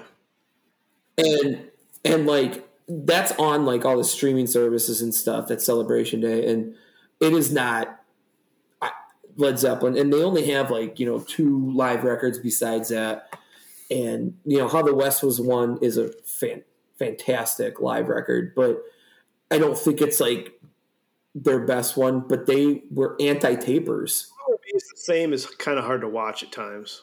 I, you know, I've seen it like I- I've seen it like once, and I think I was young when I saw it. Too artsy for me. Yeah, and I that's they didn't want to put it out, and the only reason they put it out was um, uh, Robert Plant broke his leg in a car accident, and while he was while he was rehabbing, um, they're like, we got to do something, and so they put that out, and people still all went to it and saw it, and I'm like, I don't know if I, I mean, swing and a miss, but they weren't tape. They would break tapes. Yeah, but they they uh they were like big anti tapers. Like the um their manager, like he would go into the crowd and like destroy people's like tape decks and stuff, like and all that stuff, just to not have them be recorded. And I'm thinking, why would you not like at least pull that off the sound? The, Well, the the, sound the, bar live sets know? in "Song Remains the Same" are great. It's everybody. Well, yeah, it's they, they've got else. these, I don't know, little vignettes of each individual band member. at their Yeah, houses it would and stuff. sometimes Yeah, get a little weird. Like, like there's a wizard at one point. I don't know, but the uh, it's been a while since I. right.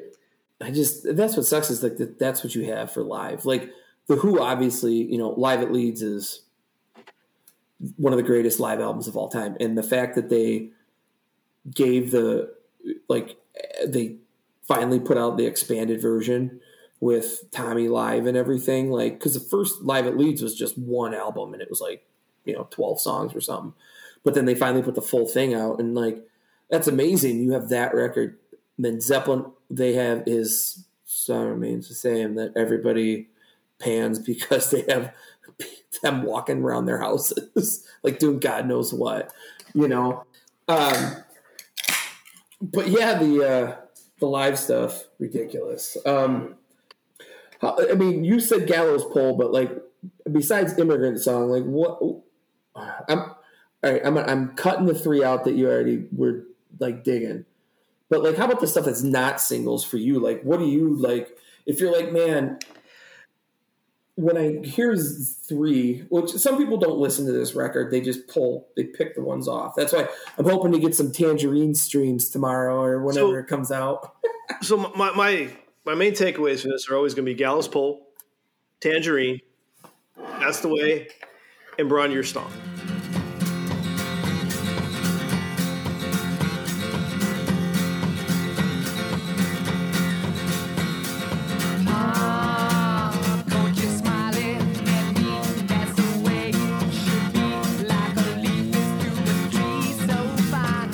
I think uh, you, you take out Roy Harper. The second half of this album is just banger after banger to me. I mean, they're The I acoustic stuff. love it. it Yeah. It's it's great. Uh, shows off the talent of uh, of the whole band it, it, with different instruments, and and obviously Jimmy Page is just perfect form. Uh, and then Robert Plant's voice hits these these songs with a it's almost bluegrass at times. Yeah. I, I, I could see Old Medicine Show maybe covering some of these songs. Yeah, yeah. I you know, there's I didn't they have like something back out years ago? It was like the blue it was one of the first like bluegrass like covers one and I thought it was Zeppelin or like it was the Beatles and then the I- I- Zeppelin. I loved it. And it was like bluegrass covers of them. I, I remember something like that that they came out with the and I don't know I don't know if it was these songs. I know there's a not, band called Steven Seagulls that does that uh, bluegrass versions of, of old rock tunes, like they did November Rain and stuff. But uh, and they do a good version of Thunderstruck, which is you know, washboard and stuff. Oh yeah, you gotta love that. You gotta love when Thunderstruck covers are not a lot of uh, ACDC covers, but then again, there's not a lot. You thought, oh, hey, there's only one Bon Scott, and then we're gonna find a guy who actually put his vocal cords into a blender Right. and decided to sing at the same time. Um, I when when you get to like to me, Friends Celebration Day, okay, all right, not skippable, but they're just kind of there. And what's crazy is that Celebration Day is like a staple for their live shows after this comes out, and they name that live record Celebration Yeah. Day, which I'm with you. Like I'm those two songs, I'm like, uh, you know, because it's maybe the way they sequence it, you know, the pull people sandwiched back down between Immigrant Song and Since I've Been Loving You, and Mhm. you know those are two heavy hitters. right, right, They- They really are because so you got those two heavy hitters, and then um, "Out on the Tiles," great song. You know, we, we talked about that uh, briefly, and it's it's good classic Zeppelin to me. yeah, It, it just it fills that void. But then from Gallows Pole all the way to Bron-Y-Aur Stomp, beautiful. that's why I'm, I'm I've always been a fan of the second half. I I love Immigrant Song because like Immigrant Song doesn't even seem like it should be on this record. You're right, doesn't it? Like, it makes it makes no sense. Like it should be on two or four. You know, like it could go right next to Black Dog, and you'd be like, it, it probably is on like a greatest hits or like a compilation from theirs. It's probably like Black Dog or Immigrant Song, Black Dog, and then you know Stairway to Heaven. Like that's just how you could see like that. You know, compilation could put together. Um, I'm still, you know, you just trade out hats off for hey hey what can i do and i think you got which is like how many people have probably said something on your show that about one of their favorite records and they're like if this song Yeah. wasn't on here Absolutely. there's there's always almost always one track that you're just kind of like it's a it was a weird decision. Why did they put it here? Why did they include it? Why didn't they just slice off that one and then leave it as is? You know, it's it, yeah and, and and i guess that would be rats on Vs but i like rats so like I, there's to me like rats is or Vs that's why Ver- Vs was like the first one i picked well, like the over like the Common album, uh, Be, a great like ten tracks of of of beautiful poetry, and then that eleventh track is the generic. You know, let's get all my rapper friends to just spout gibberish for a generic Right. beat, and we'll put a track on it. And it, it you take that off, it's a it's a near perfect hip hop album. Yeah, and, and, and I will say, like, of all my like top five favorite records of all time, two of them are legit. Like, there's not a song I would take off, and we haven't talked about either one of them. But like, Revolver by the Beatles, like, there's not a song I would take off, and there's not a song I would move. Nothing. And then Ziggy Stardust and Spiders from Mars by David Bowie. There's not a song that I go, oh, I got it. Like, eh, whatever. Like, Vs is great. I love Rats, but like people are probably like Rats is terrible, you know. And then this is hats off to Roy Harper. And then my fifth record, uh, OK Computer, most it's Fitter Happier, which is just like him messing around like a on old MacBook, like typing out like um, better health techniques. That's all it is, and so it's super annoying. But it's a great record, and uh, you would always think like, oh man, it's, if it's your favorite record, it has to be flawless. No, it doesn't have to be. But I don't think it does. Well, it- you know, And this is a shout out to my uh, my critic out there, who, uh, if I really cared, I would remember his name. Sorry out there. Uh, but I mentioned on my animals episode that Meddle is a seventy five percent great album, but Seamus and Pillow of Winds are unlistenable. They're just not good songs. I mean, it's cool that he had the dog howl because of playing the blues. My, my one critic out there said that I'm not a real Pink Floyd fan because I don't like Pillow of Winds. To each his own opinion there. Okay, sure. You know what he should have said? You're not a real Pink Floyd fan, all the Pink Floyd fans talk about how great Final Cut is, and it's fucking garbage. it's it's it's a it's a bad Roger Waters solo record. That's what It is. And there's maybe two tracks off that album that work in the movie of The Wall, like as little supplements. Yeah, because because it, isn't part isn't there Throw, yeah, it, throwaway tracks all make up Yeah. half that album. and, and those are fine. Like I'm not mad at that because watching the movie The Wall, like I was like, what the fuck is this? Like I remember watching it the first time. I'm like, well, this isn't on that. Like when the Tigers broke free uh, and things like that. I mean, those, Yeah, that's and that's a good song, but like the rest is fucking shit. And I hate those people that are like, "Oh, well, that's the one I like," and yet I'm picking like Led Zeppelin's like seventh best album up to most people. it, so I'm like, Well, I'm, I was very happy you did because I personally hold Led Zeppelin three, you know, up on that high pedestal for for Led Zeppelin. Led Zeppelin two, great. Led Zeppelin four, amazing. But they, and I'm going to say it, overplayed sometimes. They, they are always. yeah, it's like well, because I mean, it's- if you if you take a poll of hundred people on the street and like, hey, do you know who Led Zeppelin is? If they say yeah, what's name a Led Zeppelin song? No one's gonna go. Um, since I've been loving you, out on the tiles. You know, they're gonna say "Stairway to Heaven," man. Like, it, it- they would, or they would say that one from uh, Thor, the Thor movie. I know that's his Led Zeppelin song, right? Well, I mean, you know what I mean? it's uh, Like, good album. Yeah, I mean, there's no there's no anger about it. It's just it's funny just how you know I and that's why I was saying like like Pearl Jam like all like you're not a real fan of fucking don't like No Code. Like when No Code came out, I was like, this is fucking terrible, and I appreciated it. But like people now are like. No Code's their best record. I'm like, there's no way that it is. It's it's not even possible. Like, there's nothing I- wrong with being critical of you're your favorite band. Nothing wrong. With No, I- and and was trust me, the stuff that came. I mean, Jesus Christ, I was talking to uh, Danny about this the other day. Um, Pearl Jam's been a band since 1990. It's 2022, so it's 32 years. So if That's Led amazing. Zeppelin, say if John Bonham, if Led Ze- if John Bonham never died, their last record they their last record would have been in 2010. No, sorry, 2000 like 2000. That would have been their last record because they would have been a band for 30 years. There's there's a lot of bands that are definitely held in higher esteem because they either broke up or they lost a member of the band, and because they did not keep going, you know they're. Uh, and, and I admittedly have not listened to Pearl Jam as far as their their last you know I don't know sixty. Oh, the no, last I- and- and five albums I don't, don't really but- know you know in detail.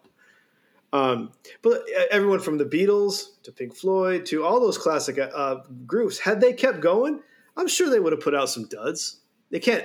Every single one can't be perfect. no, I mean you look at all you got to do is look at Rolling Stones. Like I, I'm not a huge Rolling Stone. I, I like the Rolling Stones. Um, you know, Amazing. I love First time we've mentioned Beggars it in this conversation.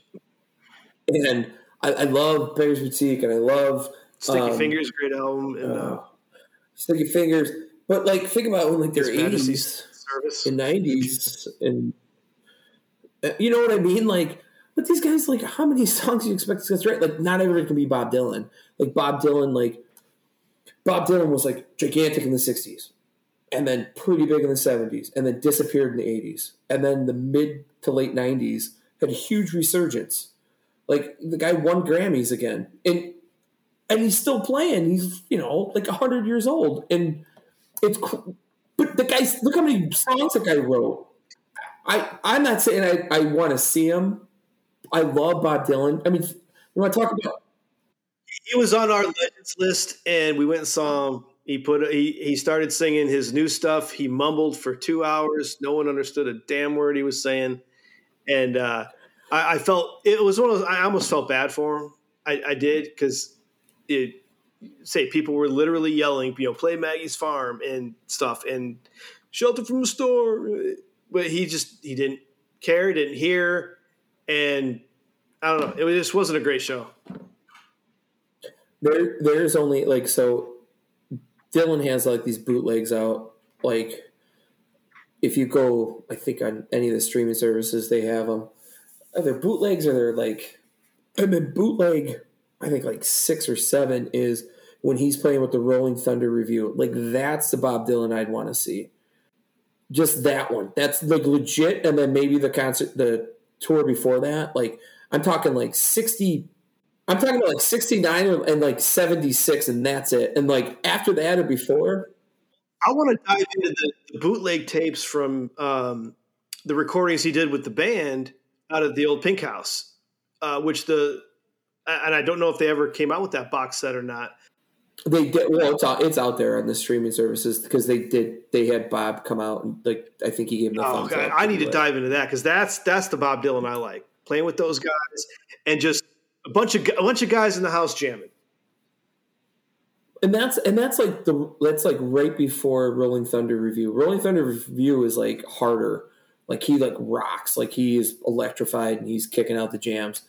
Um, and that that might even be the band behind him at that time. I, I honestly I can't remember the timeline how like they were his backing band and when he was in Woodstock and got the motorcycle accident and the guys from the band like were up there with them playing and all this shit and yeah because the basement That's tapes it. is out. Like it's just it's tapes. called it's called That's the right. basement tapes.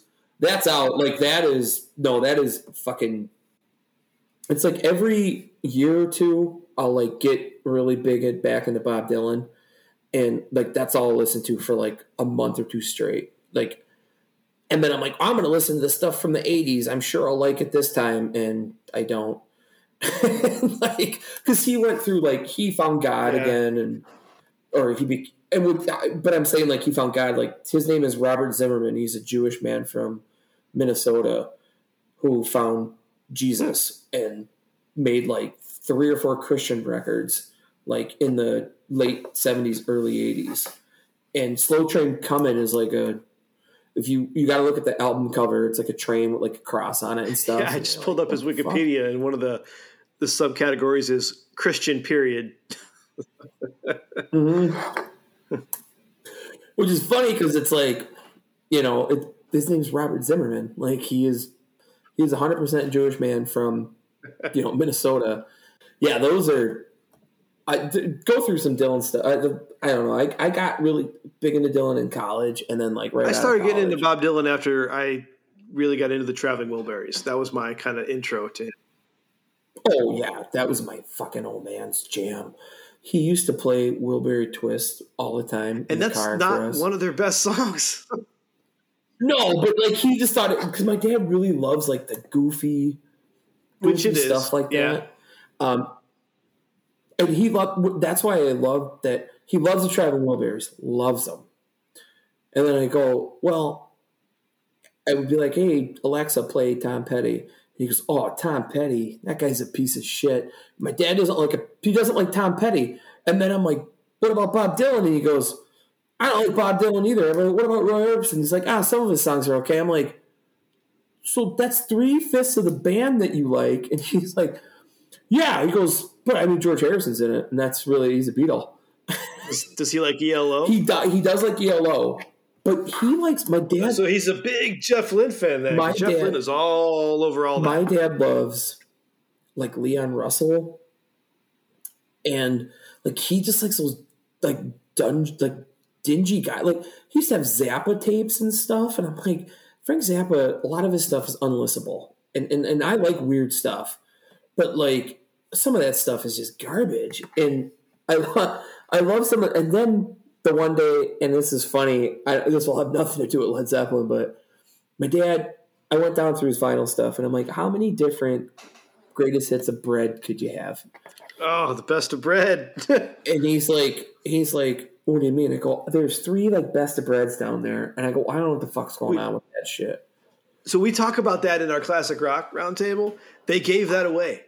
They with with They free should. magazines. They gave that away in the seventies. Best of bread. That's probably why he has multiple of them. And so, my dad hates Rush, hates Geddy Lee, voice, everything. I remember when I was a kid, the first time I heard um, Tom Sawyer, and I was like, "Oh, who's this lady singing? Like, it's pretty good. Is this Heart?"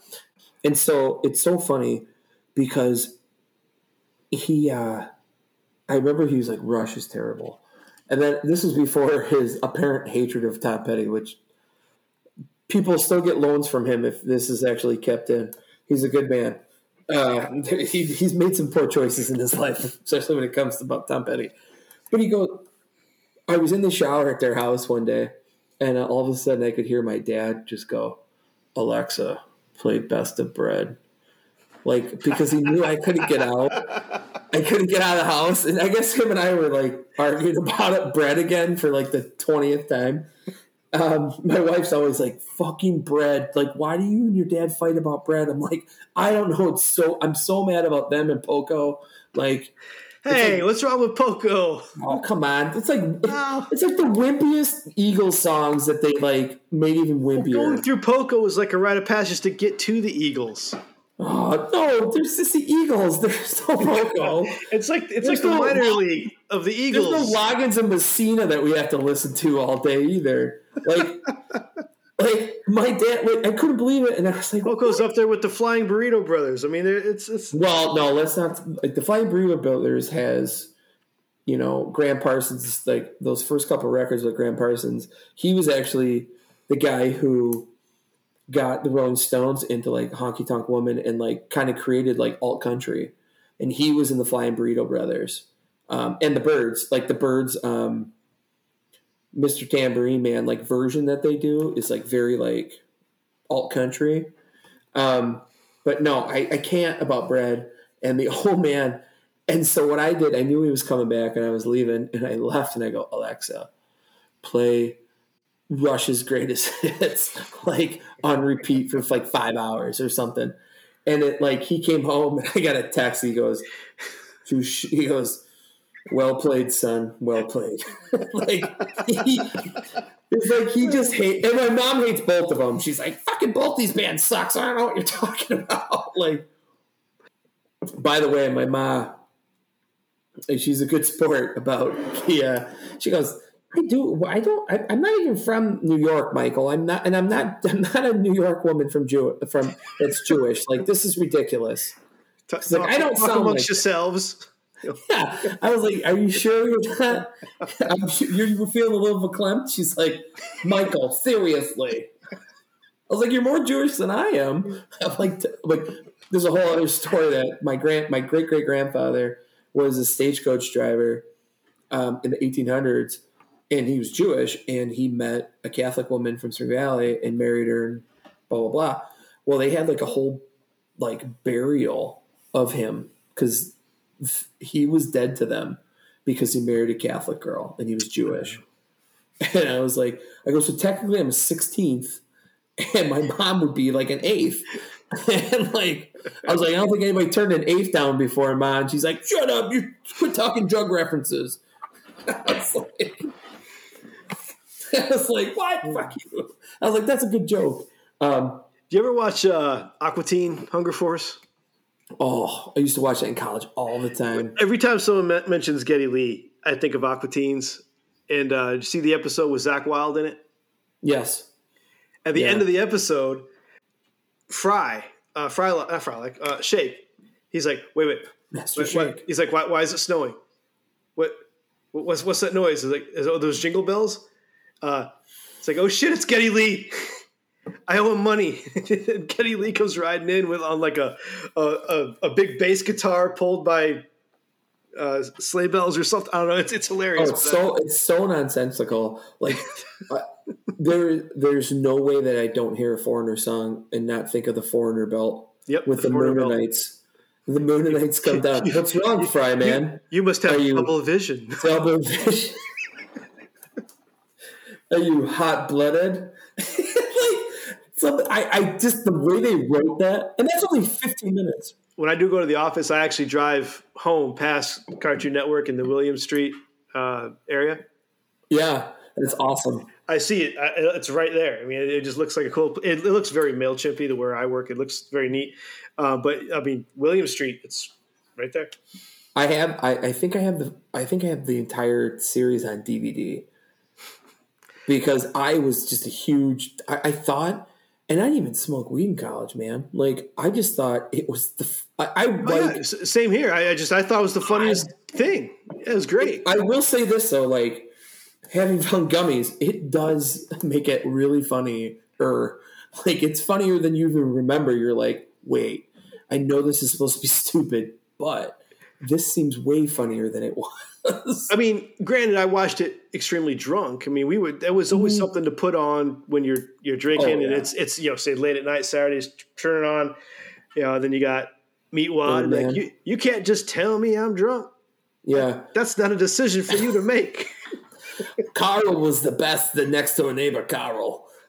Hey, hey, meat guy. Hey, fry, fry man. Let's, let's talk about it. Let's talk about this. Go Jets. and then, then after that, I think usually it was um, uh, Space, Ghost, Coast to Coast. Yeah. That now that's a trippy show too. They used to have humans on there and then Yeah. kick them off. Oh, what a great fucking show! Old school Cartoon Network, like that's. I that's think they're on HBO stuff. Max right now. They, you know, I saw that and I was putting this. I'm like, I, I hey, do you want to watch the entire again. series of Aqua Teen? It'll take us uh, two hours. Yeah. Every episode's like ten minutes. The Mooninites were always the best. Like they would like their guns when they the way they would talk. They They're are fry man. that graffiti. You, you'll see the Mooninites all over Iraq. You never see it in any of the news clippings or whatever, but soldiers drawing the Mooninites all over the place. The Mooninites were the best. Hey, They're also super easy to draw. So and they we could jump really high. they were two dimensional. they were like it was like it was like art. They were like um, Atari like drawings com- compared to like Nintendo drawings. Like you know, it was like a step below. yeah, move on to our next little segment here. So Led Zeppelin three made your top spot for this particular episode. Uh, I'm going to ask you about your short list, but I'm going to challenge you on the spot here. Classic rock short list. All right, classic rock. I, what you could have brought to the table if if yeah three to five what you could have brought to the table instead of led zeppelin 3 uh, 100% uh, Revolver by the Beatles.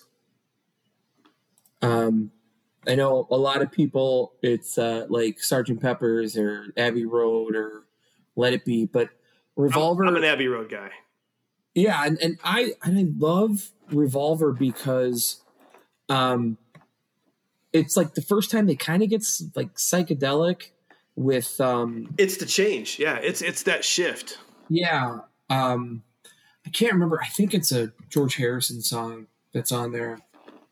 I I legit gotta look it up because it's gonna drive me nuts if I don't say it.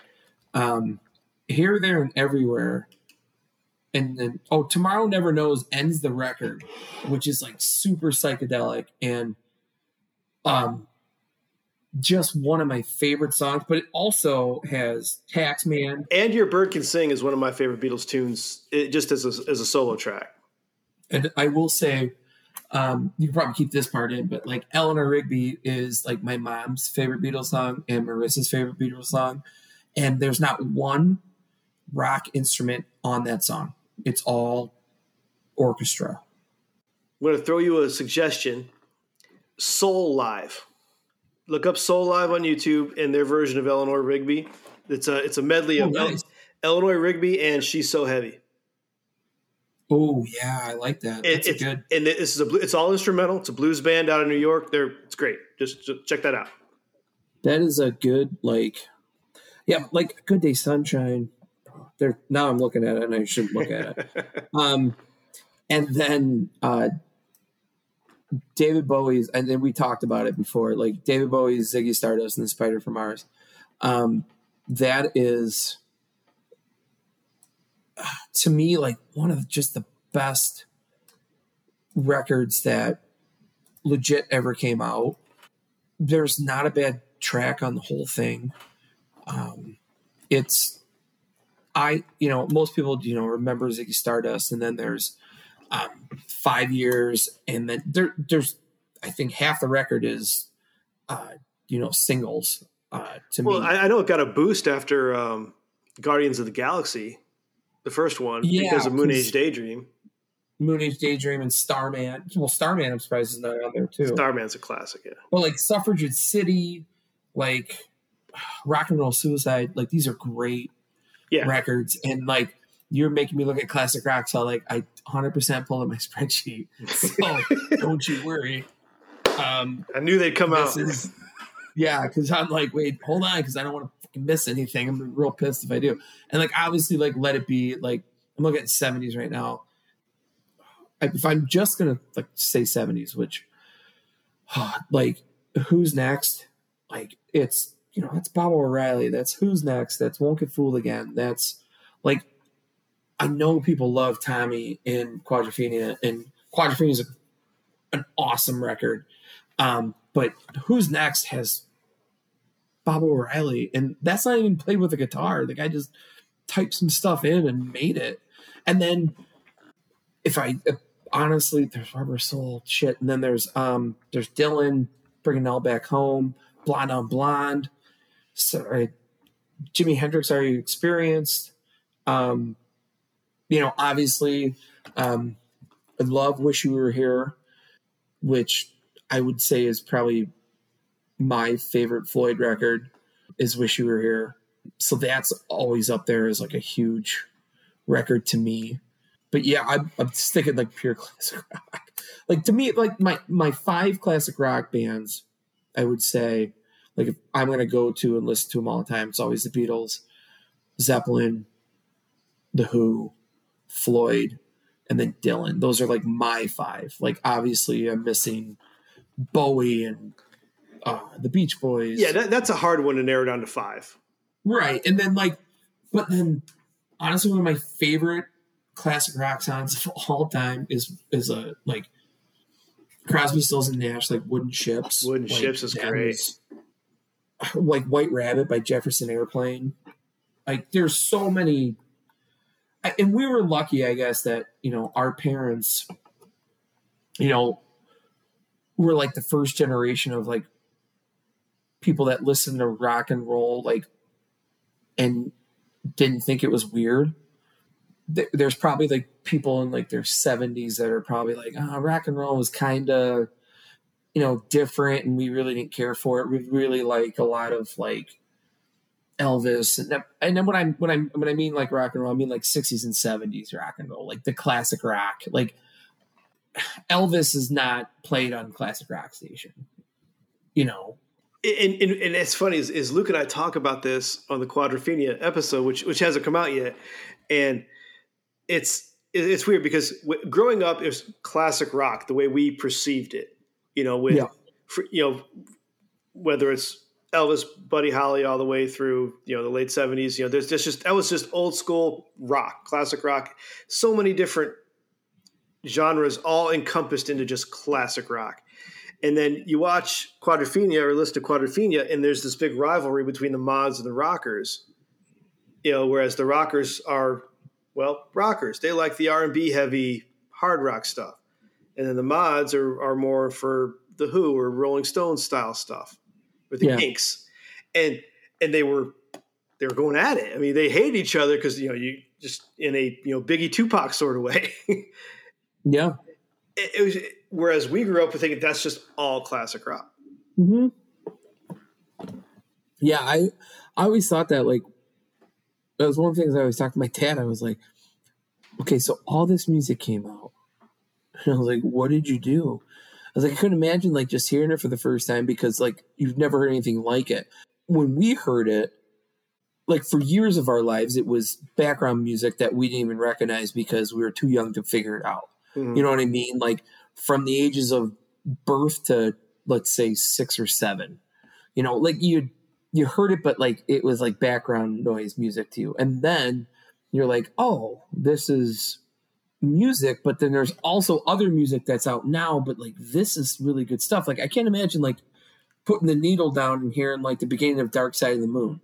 You know, like and nothing else has come out like that. Or, you know, like Black Sabbath, like Paranoid, like the first time that got put down. Like just to hear that something that's so different that you never heard. Like you had Elvis, and then obviously like the Beatles, but then the Beatles even changed. You know, it's like it's fucking crazy to like imagine like that. Yes, but on the flip side, we so so we didn't get. Let's try to say this. Um, we we did live through the era of like you know Van Halen 1984 came out in 1984. You know that's Right. we, that was still that we were too young to to notice it, but it was still in our era. But when you look at high school, we got to live through our own version of that with Nevermind, with uh, you know Ten and Vs, OK Computer.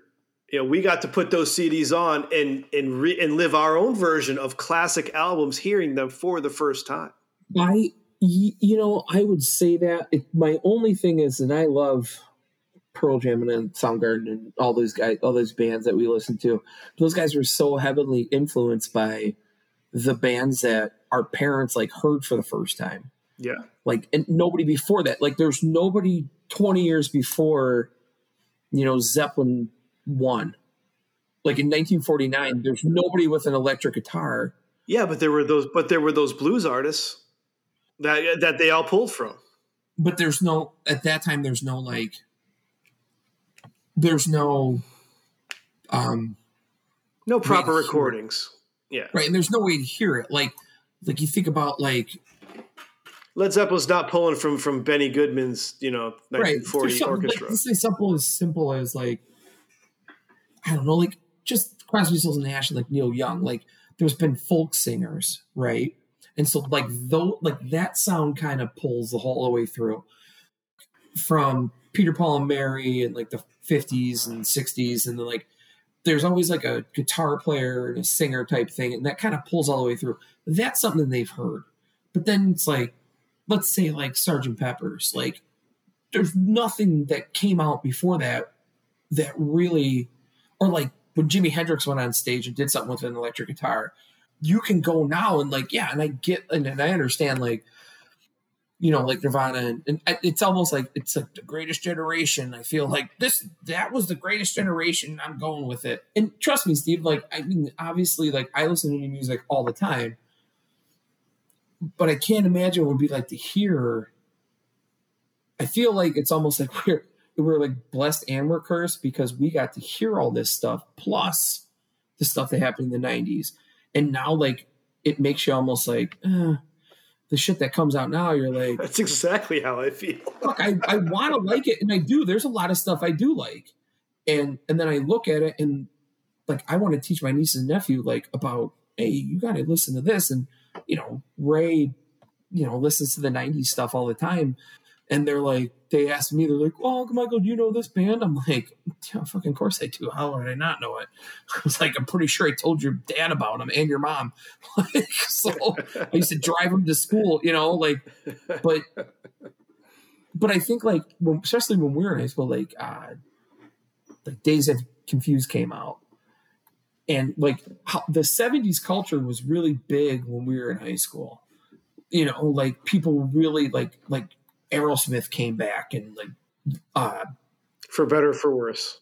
the eagles and fleetwood mac you know what i mean like all these bands like came back that were like big 70s staples like i remember when like hell freezes over came out i was like what the fuck are you talking about like I don't even know. I those guys didn't make. Maybe they just made shit records like Bob Dylan did, like in the eighties. You know I'm what I mean? come through the camera strangle you. No, but you know what I'm saying? Like, why did it, why did it freeze over that these guys aren't playing with each other, and then they had a resurgence? I'm confused because like Zeppelin, in my or not Zeppelin, but like the Eagles are always in my mind because they were always there.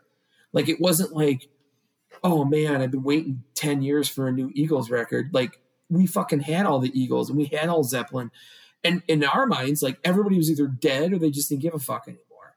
You know, like nobody was like, oh, you know, like the new uh Rolling Stones records out. Like nobody fucking cared. Like, and then Aerosmith came back, and then you know what I mean. Like, and then when I remember the first time I heard Aerosmith, I was like, I was like, oh fuck, that's pretty cool. And they were like, oh, you got to hear this. And then they had the unplugged, and I'm like, where are these fucking songs? And they were from like 25 years ago. And I was like, holy shit. And then the Who kept going, you know, but did they? Hmm. everything you know- ha- everything has its 20 to 30 year nostalgia you know trip up you know that's that's kind of Right, the, we this is had the cycle How much? they're coming out with a 90s show now i mean Right. And like, and that was 30 years ago. You know what I mean? Like, when we were in high school, we were closer to the 70s and Led Zeppelin music than we are to our high school now. You know what I mean? Like, yeah like the, the 70s stuff was like, I remember my mom was like, oh, we're having hippie day. This is how we used to like dress like this in this, or 70s day. Um, one of the homecomings. They're like, this is how we used to dress. And I'm like, oh, this is so stupid. And then like, I look at these well kids and, now. and what, what kind of blew my mind today i was just kind of you know looking through the led zeppelin history and i didn't realize in through the outdoor came out in 79 Yeah. And Yeah. then Coda I mean, in- shit a year before i was born i mean i know I, I didn't realize it was that Hey, close Steve, when's your birthday? april Okay, so we were both alive. John Bonham and John Lennon were still alive when we were born. I always tell my wife that I was like, I was in the same partial of time as John Bonham and John Lennon. well we need to move on to wrapping this up because it's, it's after midnight here Yeah, yeah. So, before we wrap this up, please tell our listeners if you're working on anything, if you can find you anywhere, or anything you would like to pitch or talk about. Uh, you can find me at the the social medias that I don't check um, hardly ever. I I pretty much just love and thumbs up uh, music rewind. That's pretty much what I go on social media for anymore. Uh, That is a good social media strategy. I approve. Yeah, I will give a, a shout out again to the Begyle Brewing Company um, on uh, Collier Street in Avenue in Chicago. Our neighbors, uh, fantastic beer, and uh, just enjoy listening to the the new records that I get to hear or stuff I haven't heard in a while from this podcast. It's it's great, and um, maybe by the time this one airs, I will actually be on the uh, soundtrack Your Life's Ponch, uh, podcast with my cousin Danny doing singles. Uh, and that was, uh, I think, a guy that was on this season. Uh, Ryan Pack does uh, soundtrack your life. Yeah, and he's reached out the to uh, him. And episode. we're hoping to record it uh, in the next couple weeks. So, depending on when this comes out, uh, soundtrack your life. Check it out; it's good, and because especially '90s soundtracks are the best. Excellent.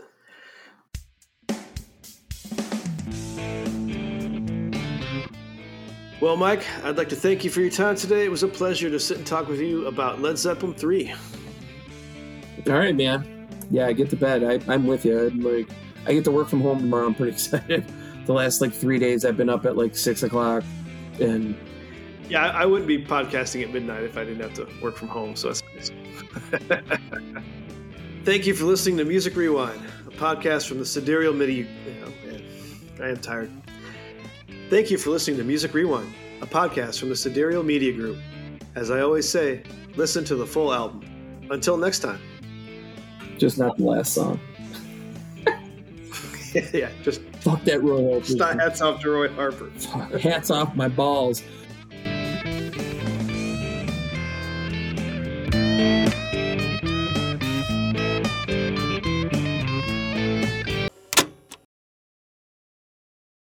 A podcast from the Sidereal Media Group. Back to you, anchors.